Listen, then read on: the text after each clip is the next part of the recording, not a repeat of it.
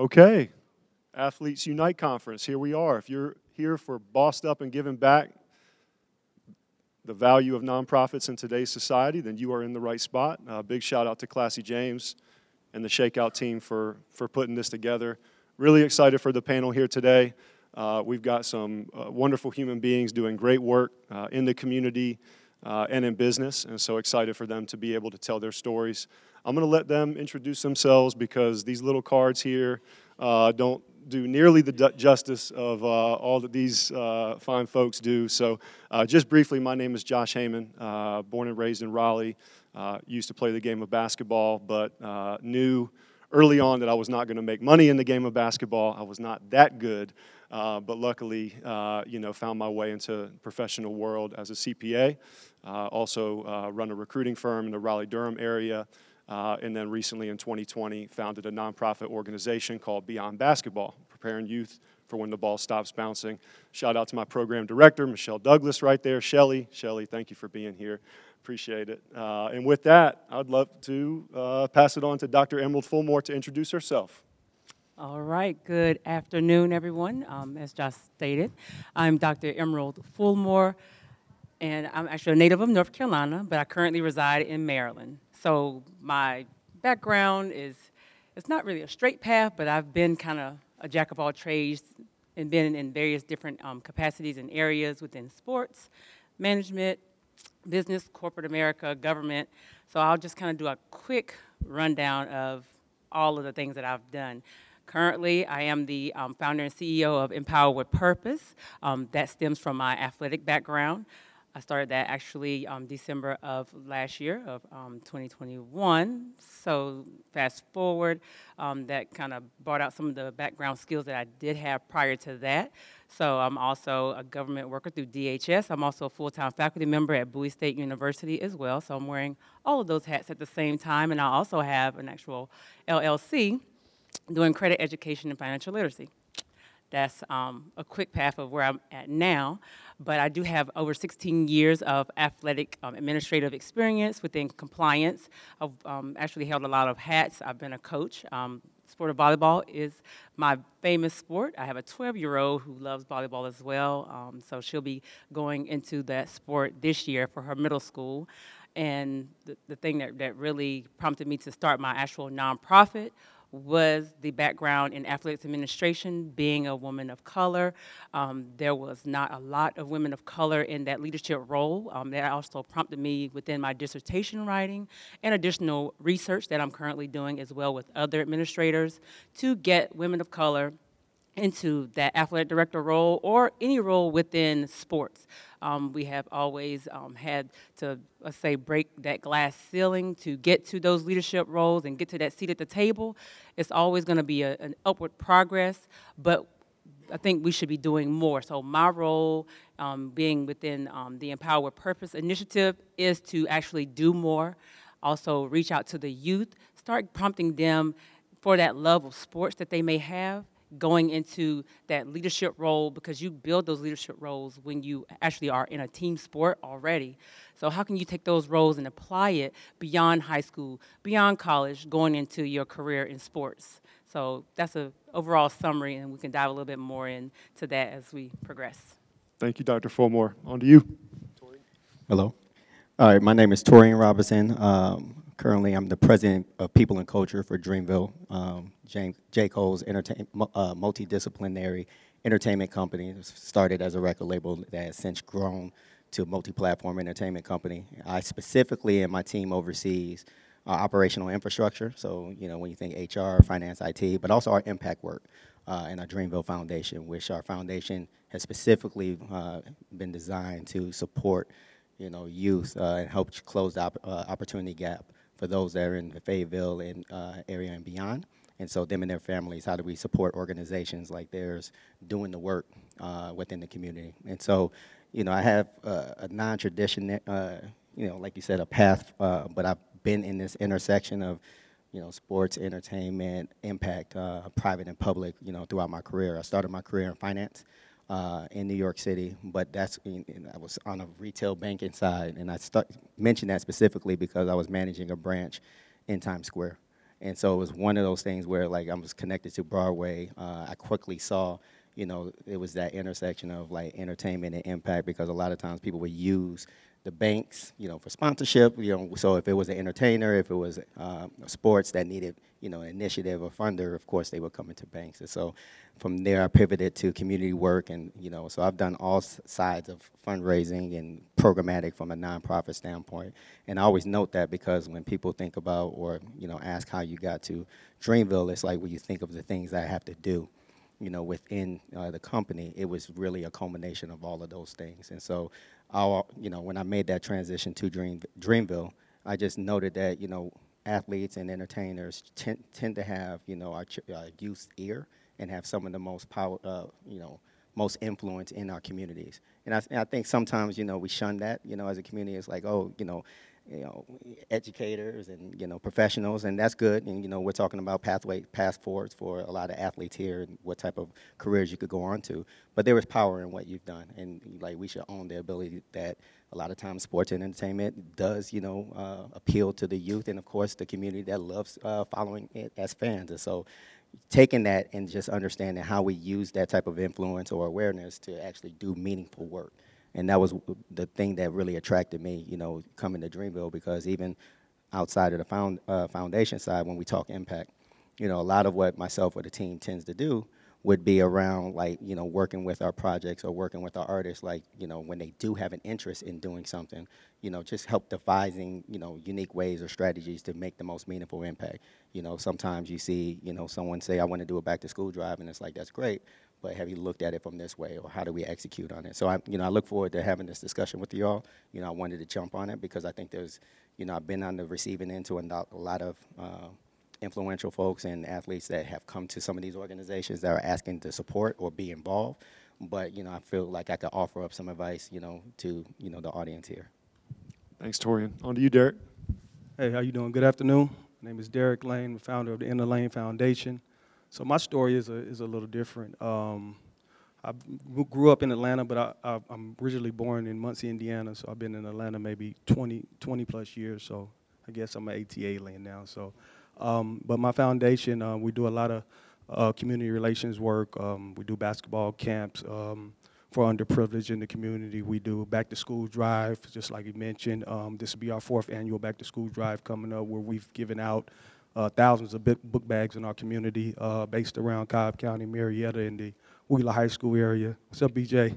It's my guy who went to Wheeler. Um, but yeah, so that that's really community based, and uh, I'm a former athlete, former basketball player. I went to the University of Georgia, uh, SEC Hall of Famer in basketball, and um, like I said, went to the Great Wheeler High School as well. So I'm a I'm Georgia all the way around. Um, but nonprofit is is really my passion. I really want to give back and really show and give hope to the community and give hope to the underprivileged. So.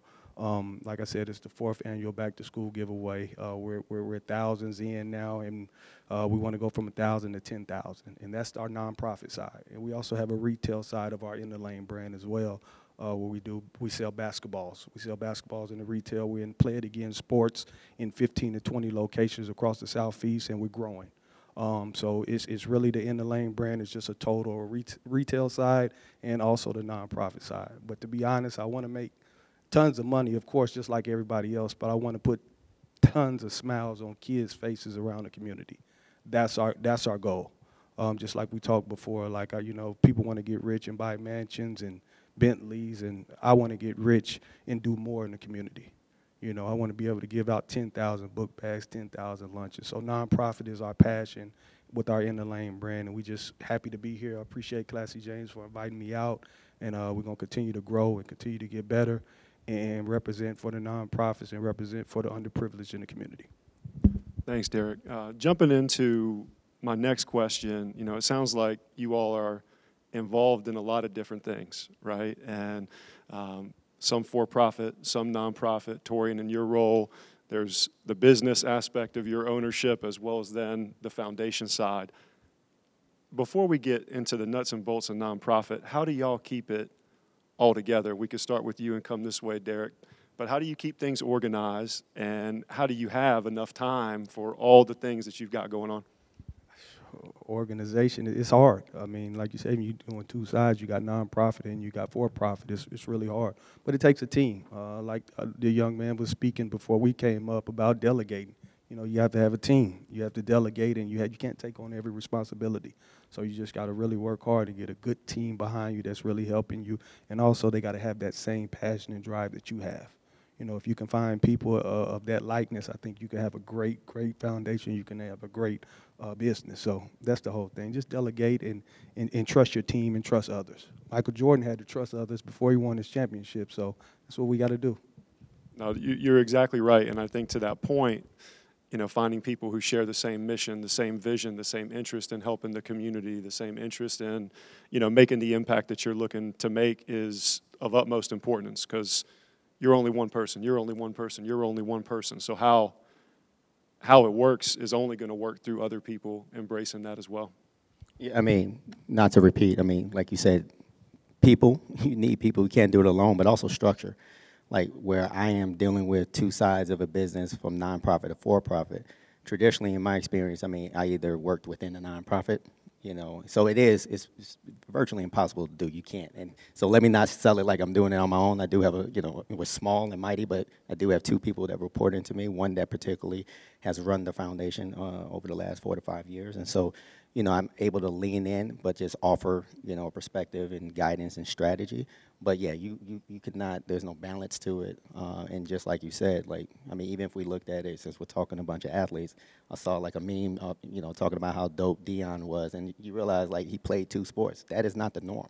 You know what I mean? like you really perfect your craft within the, the lane that you're in. So if there is a passion for nonprofit, uh, or impact, you know, you'll spend time really focusing on that and building that out uh, until you bring on the team that can help you scale. And then if you want to do other things, then you could kind of do that, but you're not going to try to do it all at the same time effectively. I totally agree with that. Um, I'll take that lean in um, option because I can honestly say I was so used to doing things, I guess, by myself.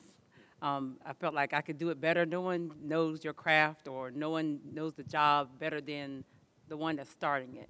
So I felt like I could do it all. But it took that lean in to actually reach out to others that understood the business in terms of nonprofit, in addition to the for profit um, understanding um, who I needed to contact, understanding the hours, understanding the stress that goes into it, understanding those those pitfalls, understanding the highs and the lows of things that you might experience because you can't do it alone. It will. It definitely takes time to actually grow this type of um, entrepreneurship. But it also takes that capacity of being able to trust others as well. So I think I've truly have opened my eyes to, to allowing others to help me and, and also asking for help when I need it and not always trying to do it by myself because it is very tasking. So I've been blessed with um, friends, I've been blessed with families. Um, I've actually, I, am gonna share this story, and she's she's probably gonna be mad with me. But my partner, she's here, and I have literally drug her along to to promote the brand, wearing T-shirts and, and doing all these things, but she keeps me organized because I was so used to having certain things in my mind and, and not actually writing them down, but she has been that person to write things down. So I'm learning to be like, you know what, let me take a step back. She's helping me in getting this thing in order to keep it running and keep it propelling forward. So being able to have that support system is very valuable when it comes to diving into a, a, a, a environment such as this. It truly is. Absolutely, and I think you know the the consistent theme is is team. Team matters. Uh, you know, not trying to be everything for one organization, but finding people that you can work through that can extend the impact that you're making is extremely important because especially if you've got the nonprofit side as the side hustle, if if it is that side hustle, you're, you're only going to be able to do so much. Um, so that's that's wonderful. Thank you for sharing. Uh, next next question would be, you know, from a funding standpoint. So uh, nonprofit funding, I'll, I'll, I'll, share, is not easy. It's not easy to find funding. Uh, and Torian, you know, your role within the foundation.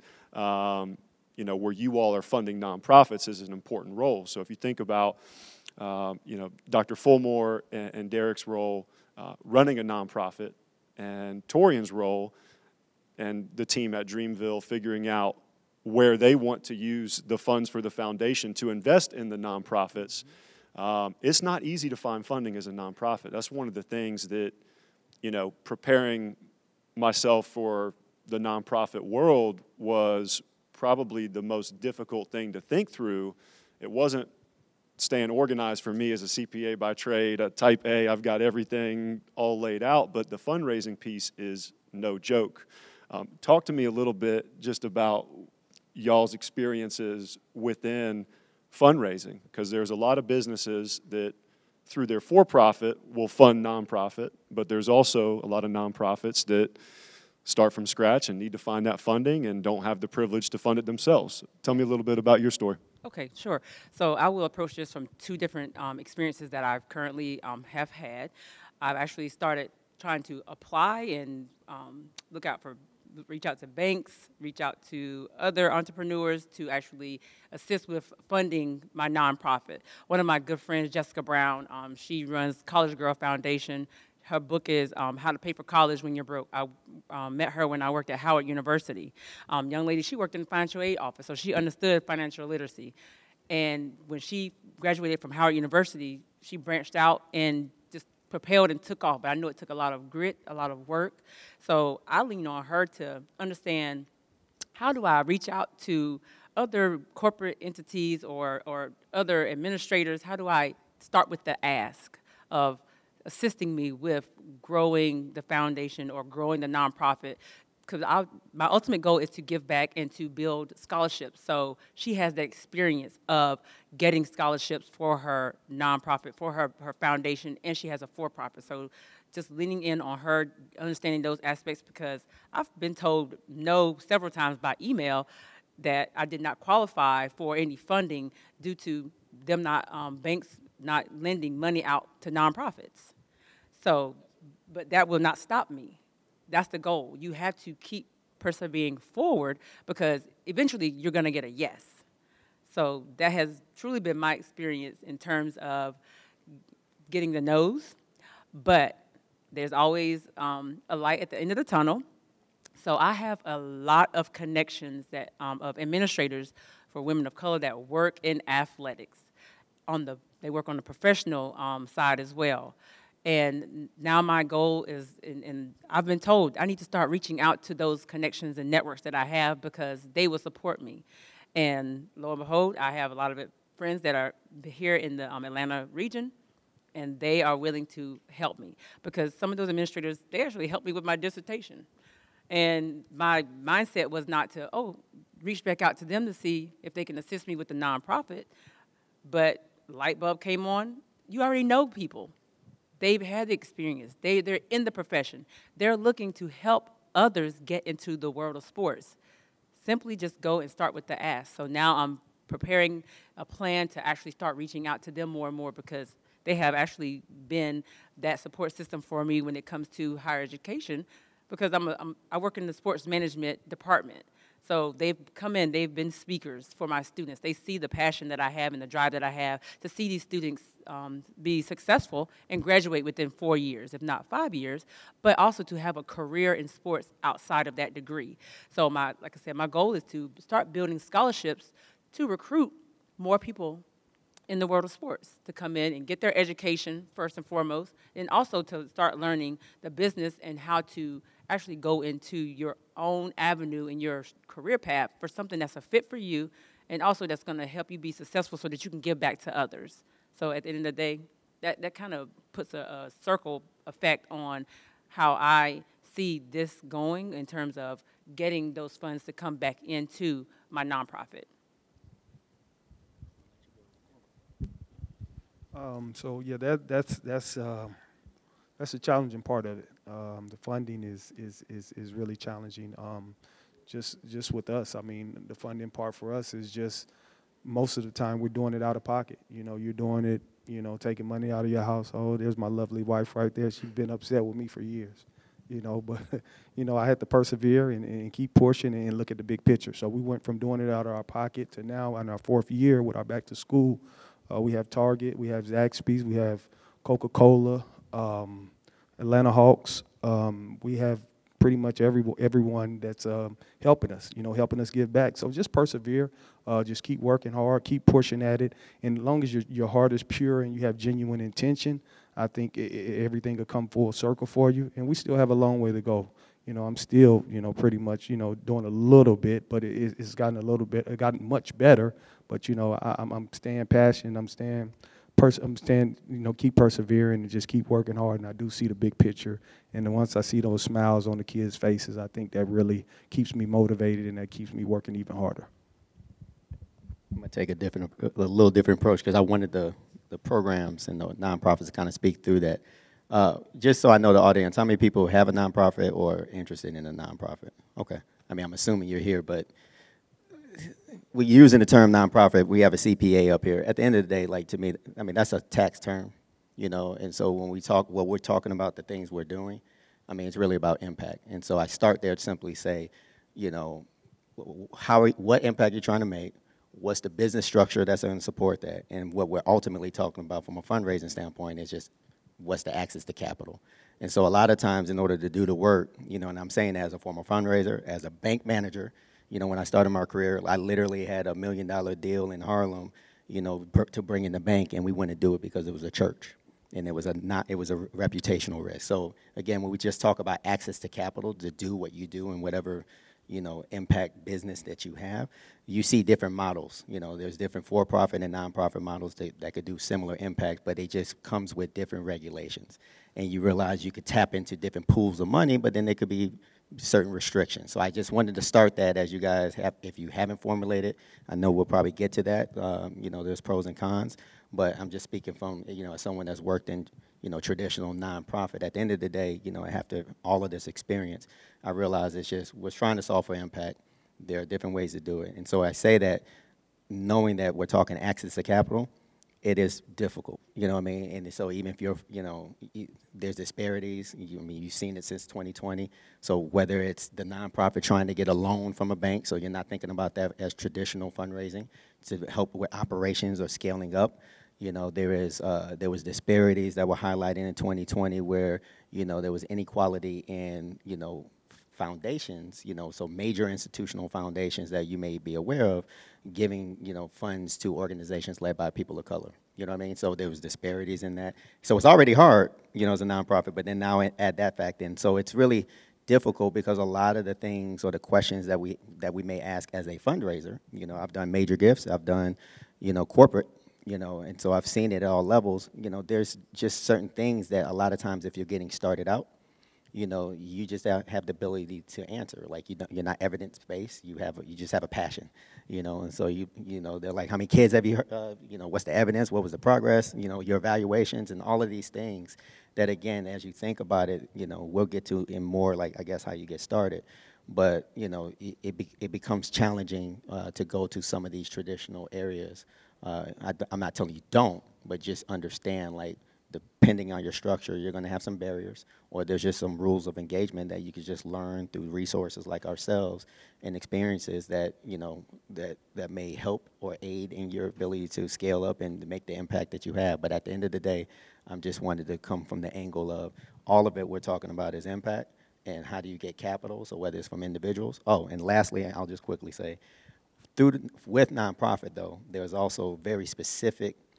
What you found is there are specific things that people are interested in, which is my issue with nonprofits or the challenge of it, where you know you could probably raise funds. It's already difficult to raise funds as a business owner. I mean, as a for-profit business owner, but people invest in businesses, for-profit businesses, very different than nonprofits. And so someone may give you a million dollars for a nonprofit, but it comes with so many restrictions and so many asks. When you're just like, look, just give me the money and get out the way and let me do what I need to do. And so so I just wanted to note that as someone I've, I've realized, like with nonprofits, there, when you think of the the type of impact you're making, a lot of times there are categories that people generally give to that are more, you know, I'm not telling you to shift your model, but they are just generally categories that people tend to give to that you may be out of scope for.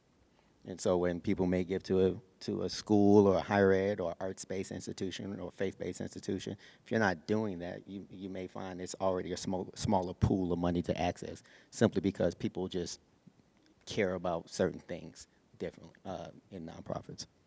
Torian, keep, keep the mic for a second.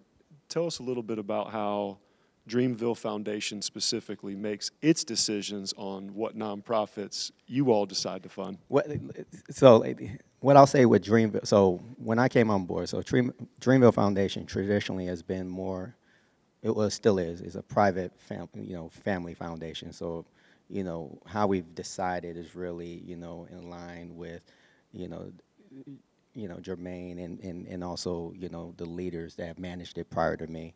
When I came on board, the desire is to scale out, but it's also, I joined in the middle of COVID. And so a lot of my work has been around strategy and scaling. And it's, uh, and we found ways to support or new, so instead of making, you know, grants, you know, during this global pandemic that has impacted everyone, it was more thinking like, what ways can we be involved or impactful? So could it be, is there an opportunity to bring awareness to an organization? Is there a way to sit on the board or help advise in their structure? So when we get to the point where you can make a, you know, a grant, we can. Uh, is it helping them fundraise? And so we're finding, we found ways, so it's a little tricky to say it like that, but traditionally it's really been, you know, at the whim of the leaders to say, hey, this organization, you know, has, has made a request. Uh, we, we, don't, knowing that we've, we've been, knowing we've, knowing the experience we have, like a lot of organizations, we're not putting them through the ringer that some traditional, you know, foundations have made where it's like you got to provide this report or things like that. A lot of it has been our participation in the initiative. Uh, we've done a lot of work through our found, uh, through the festival uh, in Raleigh, um, where we have some of the folks that have uh, attended. Uh, but we, we, the foundation's involved with that in local organizations. So that's how we've done. But you know, other organizations I worked with, you know, a lot of it would be like vetting and RFPs, you know, um, if there was just an RFP out for, you know, for, to donate under this category. So I've been in organizations where we've decided that way. And of course, you evaluate the organization and meet them um, if they're able to, you know, if they're of quality. I think we've all probably been in those conversations where you're sitting down with a, a potential, uh, you know, uh, capital uh, resource, and you can tell if it's going to be more of the feel and the passion, or it's going to be black and white reporting and, and numbers and um, all those things. And, and, and, and there's not one that's better or worse than the other. Um, but if you find the potential donor who is really rocking with what you're doing and the mission, you usually have to sell a little bit less. You usually have to prove after the fact that what you did with the money you brought in was, was relevant and impactful.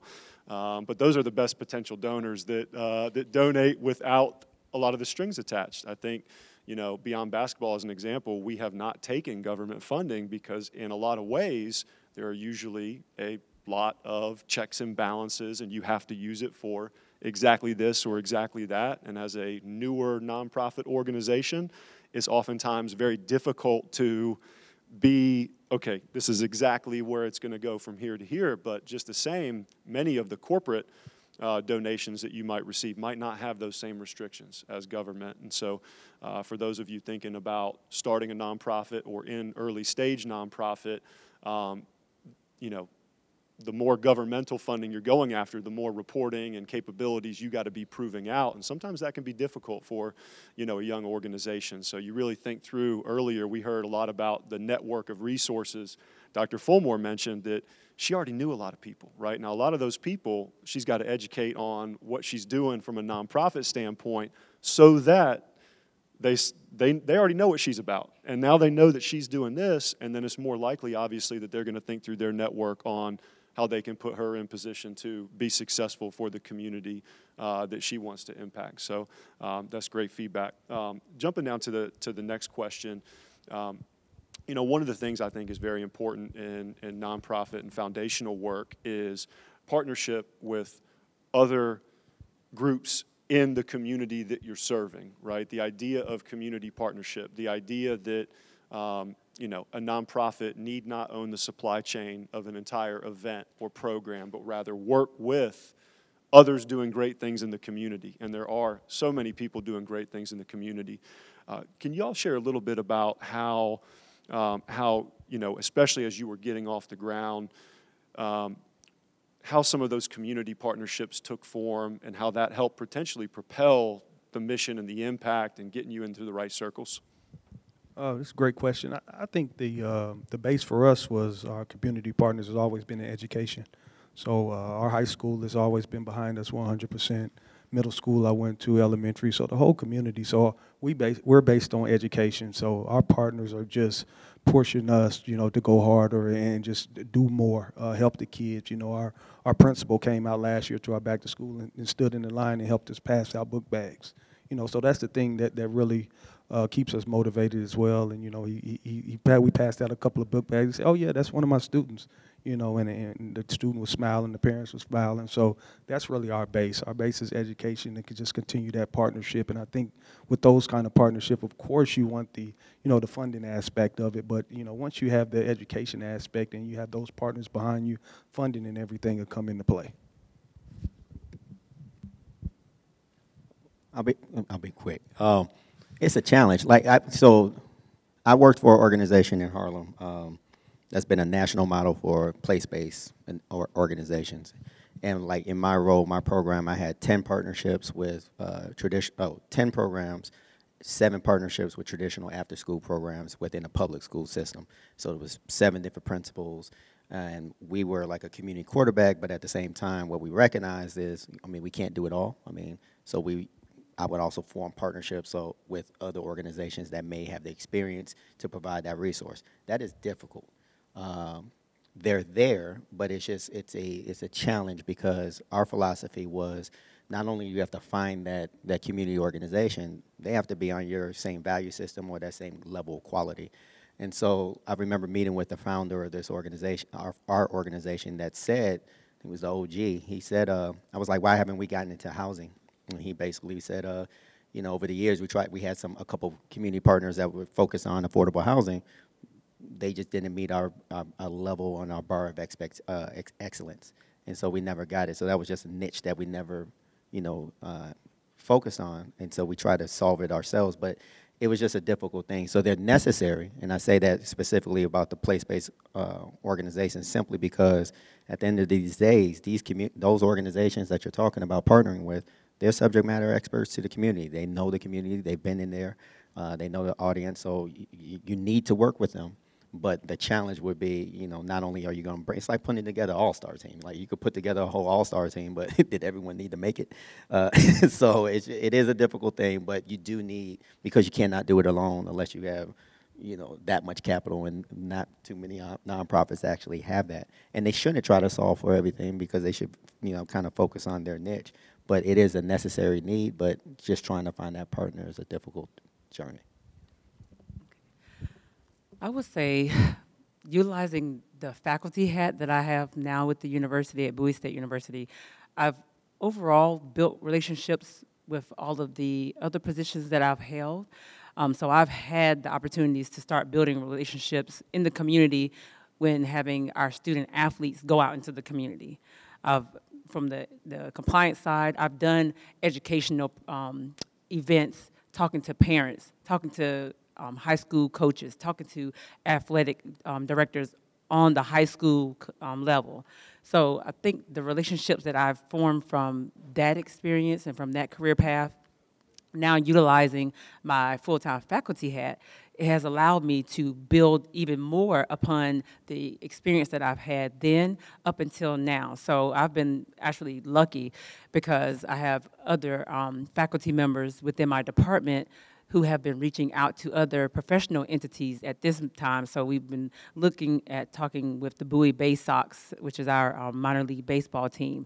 Um, one of um, my, I'm gonna call her my good friend because when we got on the phone, we instantly connected. So uh, Ms. Deanna Tyler, who is one of the um, senior marketing directors for the Washington Commanders. Um, we've starting to build relationships with those entities because they see the drive, they see the passion, they see what we're trying to do in terms of working with students and student athletes so that they can ha- have those opportunities at the end of the day and actually get the experience that they need. So um, those community relationships have been very key in terms of my path and what I'm doing and what I'm looking to do. And I want that to, to really kind of spread out amongst all of those that I'm working with as well. So when they know that, okay, you're coming into Empower with Purpose and you go to my website, I have administrators that I'm highlighting often to say, these are the administrators who empower wherever they are within the U.S. They're, they're empowering others to get into sports. So it's always just being able to tap into those um, individuals that you know. And in events like this, you can always find community partners because someone is doing something within their community, whether they're a student or whether they're professional. That's the time is, is to do it is now at events such as this because I never thought about it um, to the extent when I worked with all of the um, collegiate um, institutions, when I sat on NCAA committees. All of those individuals that I connected with then, that I um, kept a relationship with, that was my opportunity to, to really say, I have always been working in the community and doing various things, and they've been doing amazing things. How can I tap into what they're doing to help them? And, it, and it's not always having to reach out and say, oh, you need to pay me for something. I, I enjoy doing this because I see that there's going to be an impact and it's going to affect someone in the positive light. So that's why I, I enjoy doing this when, ter- when it comes to nonprofit, but just utilizing, like we talked about, the resources utilizing those resources that's in the community. Um, I haven't, I didn't talk about this, but I really truly love volleyball because I went to the boy, um, the Bowie Boys and Girls Club, and my daughter wanted to just join a volleyball team. But it was through one of the connections that I had. Um, one of my fellow colleagues who was actually in the doctoral program, his daughter was playing volleyball, and he actually coached her team. So I don't know how I got pulled into coaching as well.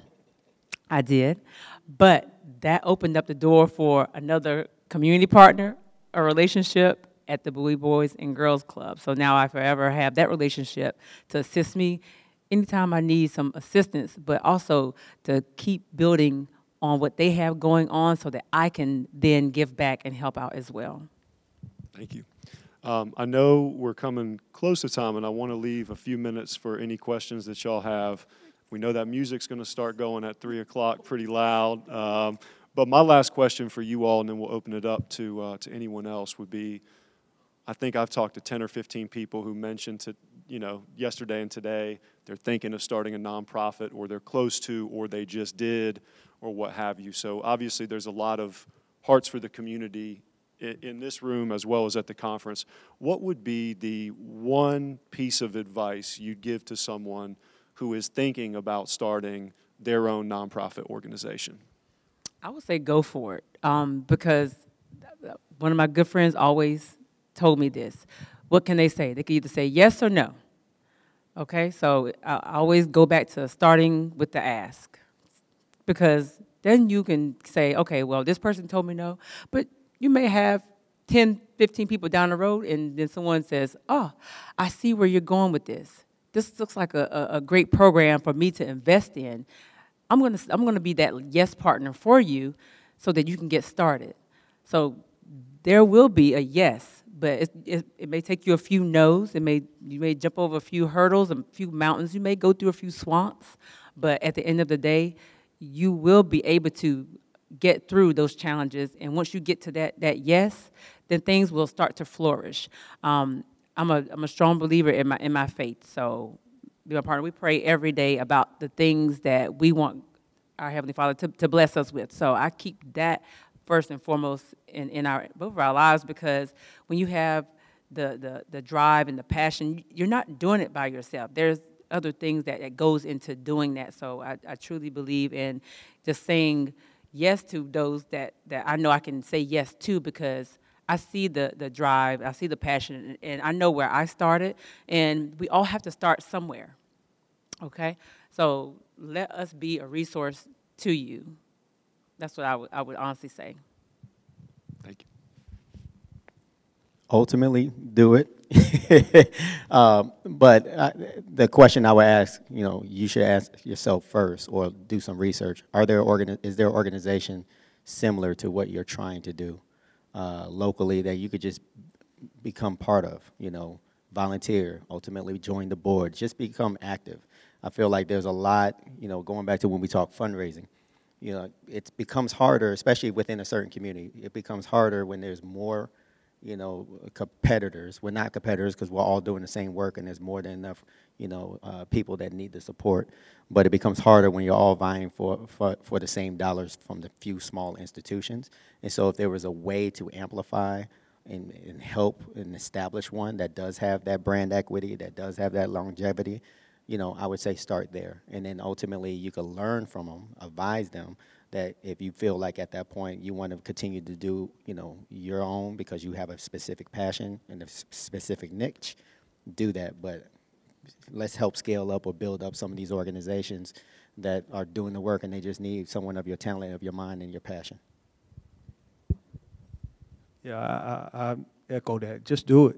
Just do it. Um, just you know, if you have that that vision and you have that passion and and that love for others and the love for your community, just get out there and just you know put your hard hat on, put your boots on, strap it up, and go hard. Go hard for your community. Go hard for the kids. Go hard for everybody. You know, I think, know, of course, it's going to be hard in the beginning, but at the end of the day, um, the smiles and and and helping change someone's life, even if you change one life, even if you keep one kid that that that thought about dropping out of school. You know, if he, if he decide, hey, look, you know, I want to I want to have a nonprofit one day. I want to give back one day. I want I want to be great in the community one day. You know, you're doing your job. You know, we see thousands of kids, but if it's one, you know, each one to each one, we're just trying to help and trying to trying to give back and, and save our community one child at a time. So yeah, just do it. Just keep keep the passion in whatever you're doing, not just the kids, adults as well. You know, everybody need a little help. Everybody needed a push you know, we're thinking about doing job fairs and different things going forward. Um, so, you know, just just go out, just go hard, and, and um, just do what you have to do. And, and I think, you know, that, that those are all great, great feedback points. I, I would echo the sentiment that there are a lot of great organizations out there doing great things. And if you are thinking about starting a nonprofit and have not volunteered heavily with a nonprofit or multiple nonprofits, then you're not going to have the right experiences to set your nonprofit up for success. And so, you know, serve on boards, volunteer, get out in the community, talk to the community. What does the community need that it does not have? You know, and, and really ground your mission and vision in your experiences as well as you know what the needs of the community are. So, um, open it up. Anyone have questions for our panelists? Yes, sir. I saw your hand first. I got two quick ones. Uh, First one, I started a nonprofit about three, four months ago. It's been going well, but the question I have, for one, before, with your guys' foundations, um, did you begin collecting money before getting the documentation, like the five oh one C three? Or did you wait till all the documentation was correct and then you started to collect? And two, uh, when we're talking about corporate sponsors, how did you guys pursue those corporate sponsors? Did you go face to face, going into these locations, or was it more like you contacted through email, et cetera? Great question. Uh, for the most part, um, starting off before you get your documentation, for the most part, you know, it's it's a collective from family, friends, you know, coming out your own household. you know, right? Someone don't need a write off. You know, that's just being honest. You know, and once you get your once you get your documentation proper, you always want to do it the right way. You know, do your business the right way. Now you can go speak with corporate sponsors and go speak with different people that can help you.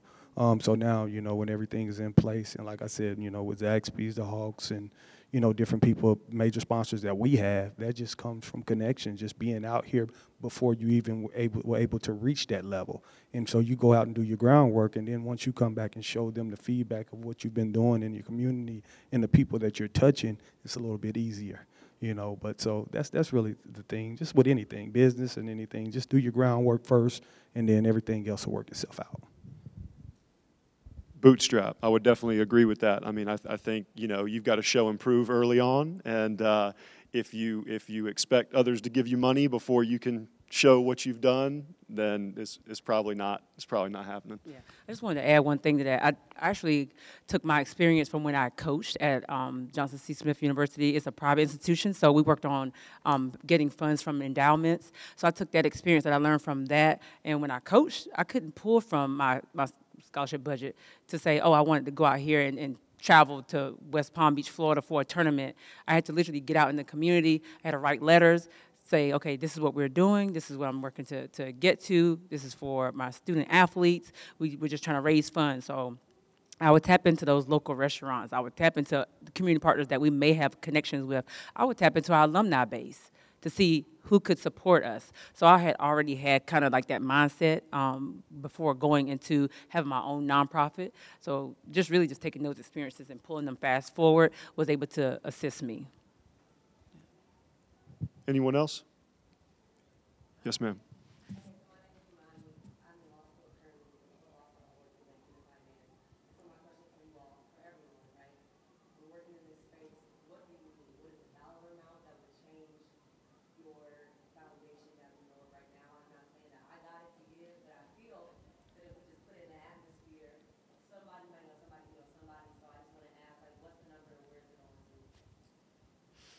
I was.